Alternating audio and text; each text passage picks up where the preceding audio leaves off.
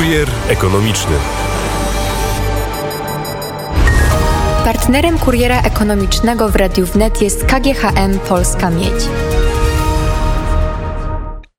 Łukasz Jankowski, witam Państwa bardzo serdecznie. Dzisiaj naszym gościem Jerzy Bierewicz, Gazeta Bankowa, Obserwator Finansowy. Dzień dobry Panie Redaktorze.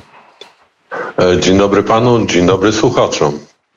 Mm, dzisiaj odejdziemy trochę w kurierze ekonomicznym od polskiego podwórka i spojrzymy szerzej, spojrzymy na mm, Europę, na strefę euro, na Niemcy. Może najpierw od strefy euro zacznijmy. Mamy z ubiegłego, z ubiegłego tygodnia decyzję Europejskiego Banku Centralnego o podniesieniu stóp procentowych decyzja spodziewana, aczkolwiek niektórzy myśleli, że będzie trochę mniej. E, mamy 75 punktów bazowych, podwyżka, która ma też udowodnić, co chciał udowodnić e, obywatelom, ale nade wszystko rynkom Europejski Bank Centralny.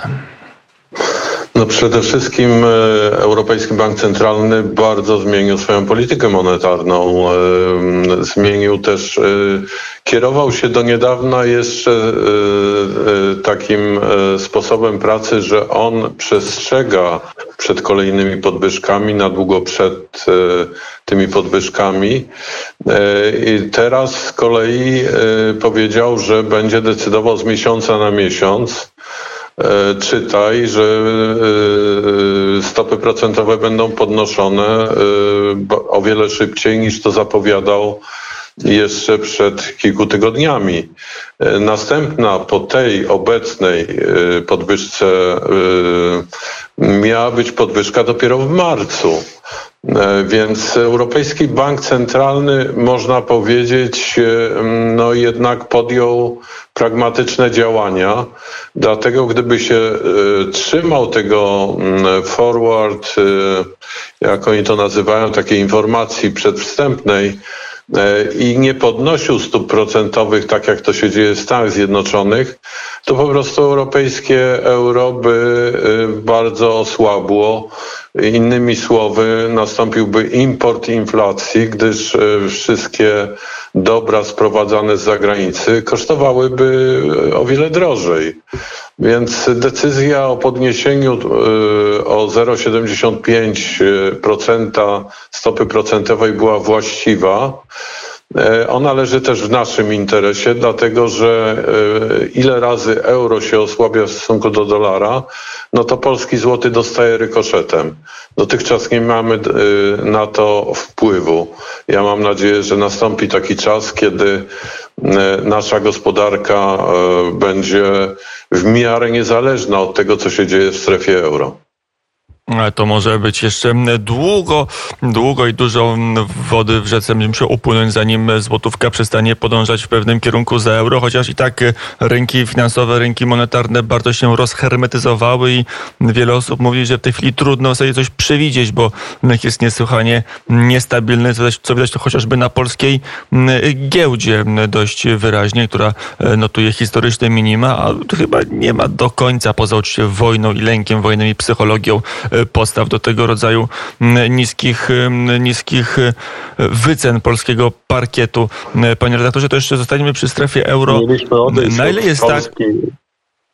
Nie udało się odejść, ale ja będę próbował konsekwentnie na to, przynajmniej dzisiaj, chociaż jeden raz w kurierze spojrzeć na perspektywę Unii Europejskiej. Ale, na ile jest tak, że ta... Że to... pan bardzo ważny mechanizm.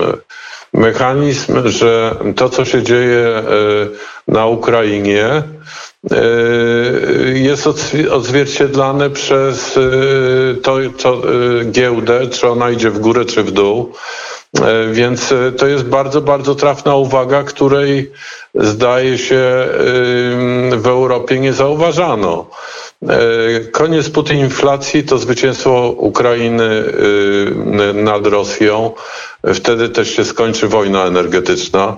Więc e, najlepszym lekarstwem na, na to, co się dzieje w tej chwili, szantaż energetyczny, jest e, e, po prostu dostarczenie broni Ukrainie, tak żeby ona mogła zwyciężyć, obronić się i zwyciężyć w wojnie z Rosją.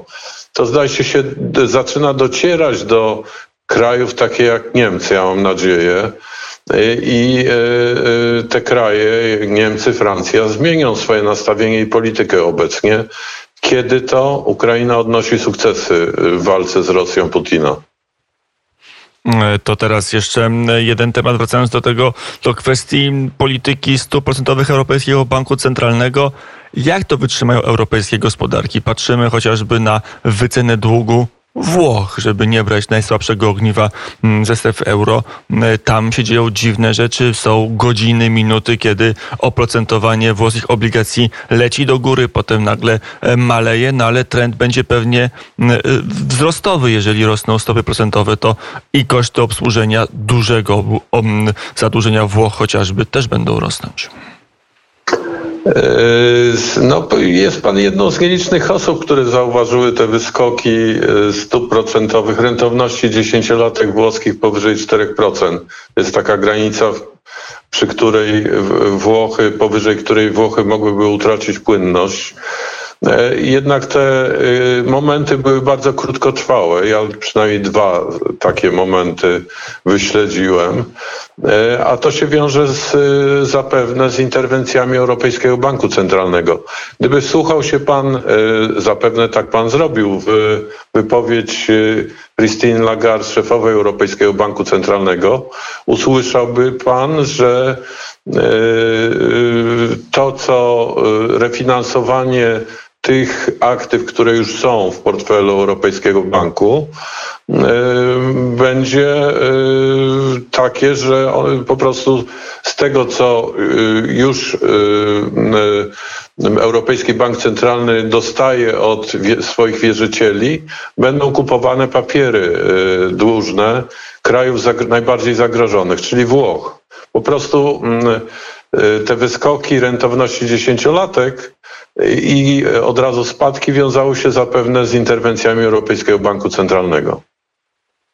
Mm, I teraz jest pytanie, jak długo Europejski Bank Centralny będzie mógł interweniować na mm, rynku, kiedy będzie podnosił stopy, jeżeli te mm, stopy dalej będą rosły, jeżeli inflacja, bo w sierpniu przecież też inflacja w strefie euro wzrosła, sięgając historycznych dla tej strefy wyników, przeszło 9%, no to Europejski Bank będzie podnosił, no to koniec końców ta magiczna granica 4% oprocentowania na długu Włoch się pojawi siłą rzeczy. E, nie sądzę, nie sądzę. Byłbym sceptyczny, bo to by się równało wzrost kosztu długu dla Włochów równałby się rozpadem strefy euro. Oni po prostu nie wytrzymaliby tej presji finansowej. E, więc e, nie, sądzę, że Europejski Bank Centralny zrobi wszystko, żeby nie doszło do takiej sytuacji i żeby utrzymać status quo w strefie euro. E, więc z jednej strony będzie podnosił stopy procentowe, bo musi, gdyż robi to Fed, a gdyby tego nie robił, to importowałby inflację, a z drugiej strony będzie chronił Włochy, Grecję, Hiszpanię, Portugalię e, przed e, e, zbyt dużym kosztem pieniądza. Mm, ale z drugiej strony to znaczy, że mamy pewien bardzo wyraźną i płytką granicę walki mm, z inflacją, jaką ma Europejski Bank Centralny, że ten wachlarz możliwości jest stosunkowo nieduży.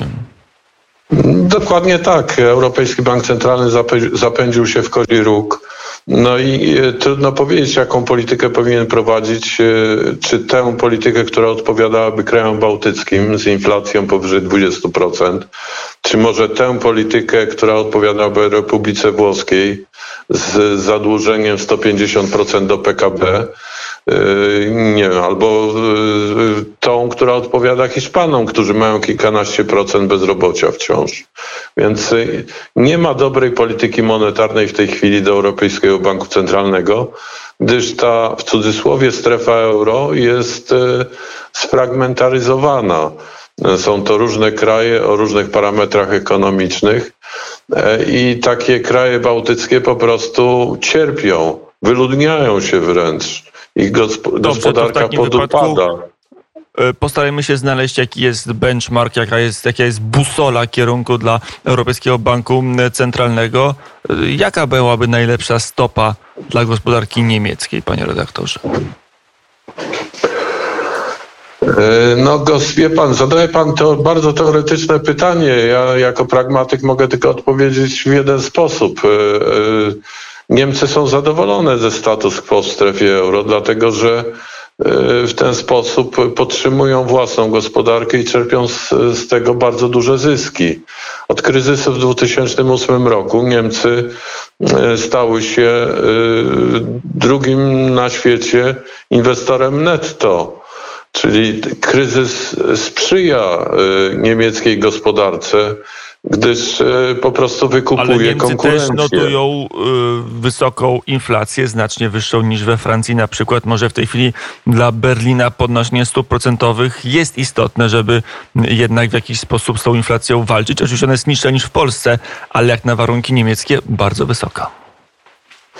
No, wczoraj e, szef Bundesbanku mówił, że to nie koniec i pod koniec roku ta inflacja może wynosić w Niemczech nawet 10%, czyli przekroczyć tą e, strefę dwucyfrową. E, więc ja nie zgodzę się z tymi wizjami Armagedonu gospodarczego w Europie. Ja powiem tak, na biednych nie trafiło. E, wczoraj i dzisiaj ogłoszono dwa pakiety w Niemczech pomocowe dla obywateli 65 miliardów e, e, euro i dla przedsiębiorstw w gwarancjach bankowych bodaj 68 miliardów euro. Są kolosalne pieniądze. Niemcy i kraje europejskie miały czas, żeby się przygotować do tego, co nadchodzi.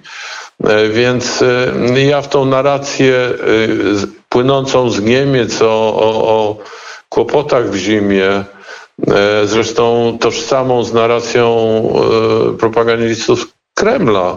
Nie do końca wierzę. Po prostu damy radę, a polska gospodarka, nawet jeśli by się coś wydarzyło w Niemczech, jak wskazują na to inne kryzysy, też jest na to odporna, gdyż Niemcy szukają e, zaopatrzenia właśnie w firmach polskich. E, kiedy e, ceny u nich bardzo rosną. Dlatego, że nasze firmy są bardziej szybsze w działaniu, te dostawy są pewniejsze wtedy. No i jesteśmy ciągle jeszcze niestety może konkurencyjni cenowo. Więc ja nie zgodzę się z twierdzeniem wielu komentatorów, że jak Niemcy zapadają na grypę to i Niemcy kichają, to u nas my zapadamy na grypę i ciężko chorujemy, bo doświadczenia są odwrotne. E, że w momentach kryzysu nasi przedsiębiorcy wręcz przejmują Przynajmniej tak było rynek w historii. Niemiecki. Nie wiemy, jak będzie teraz, bo sytuacja jest inna niż na przykład w roku 8 czy 9. Wydaje się, że może być trudniejsza także dla polskich przedsiębiorców. Mm, panie redaktorze, ostatnie pytanie o strefę euro. Poprzednie podwyżki, właśnie związane z tym kryzysem finansowym lat 2008-2009, bardzo szybko odwołane przez Europejski Bank Centralny, bo okazało się, że silnie uderzyły w dynamikę gospodarczą strefy euro. Teraz może być podobnie. Może się okazać, że nagle mm, wzrost PKB stanie się wspomnieniem w strefie euro i trzeba będzie szybko zmniejszać, y, obniżać stopy procentowe? E, no z tego, co e, szef Bundesbanku mówił, e, nie do końca w to wierzę no to walka z inflacją powinna być priorytetem i nawet gdyby doszło do recesji gospodarczej, to ciągle trzeba walczyć z inflacją, bo inflacja jest bardziej zabójcza niż nawet spowolnienie gospodarcze. Yy, właśnie ze względu na to, że nie wierzę do końca szefowi Banko, Bundesbanku, yy, dlatego że sytuacja jest bardzo zróżnicowana w strefie euro. E, i na przykład niepokoje społeczne we Francji czy we Włoszech mogą e, spowodować e, zupełnie inne decyzje mm, Europejskiego Banku Centralnego, a przecież te ciało, które decyduje o stopach procentowych składa się z dwudziestu paru osób z różnych krajów. Mm, powiedział Jerzy Bielewicz. To jest też kłopot, jak sterować Europejskim Bankiem Centralnym, o czym dzisiaj co nieco powiedzieliśmy mm, dziennikarz publikujący i także finansista publikujący na magazyny bankowe i obserwatora finansowego. Panie redaktorze, dziękuję bardzo za rozmowę. Dziękuję bardzo. I do usłyszenia. To był Kurier Ekonomiczny, a teraz już wybiła godzina 13. Czas na wiadomości wnet. Kurier Ekonomiczny. Partnerem kuriera ekonomicznego w Radiu Wnet jest KGHM Polska Miedź.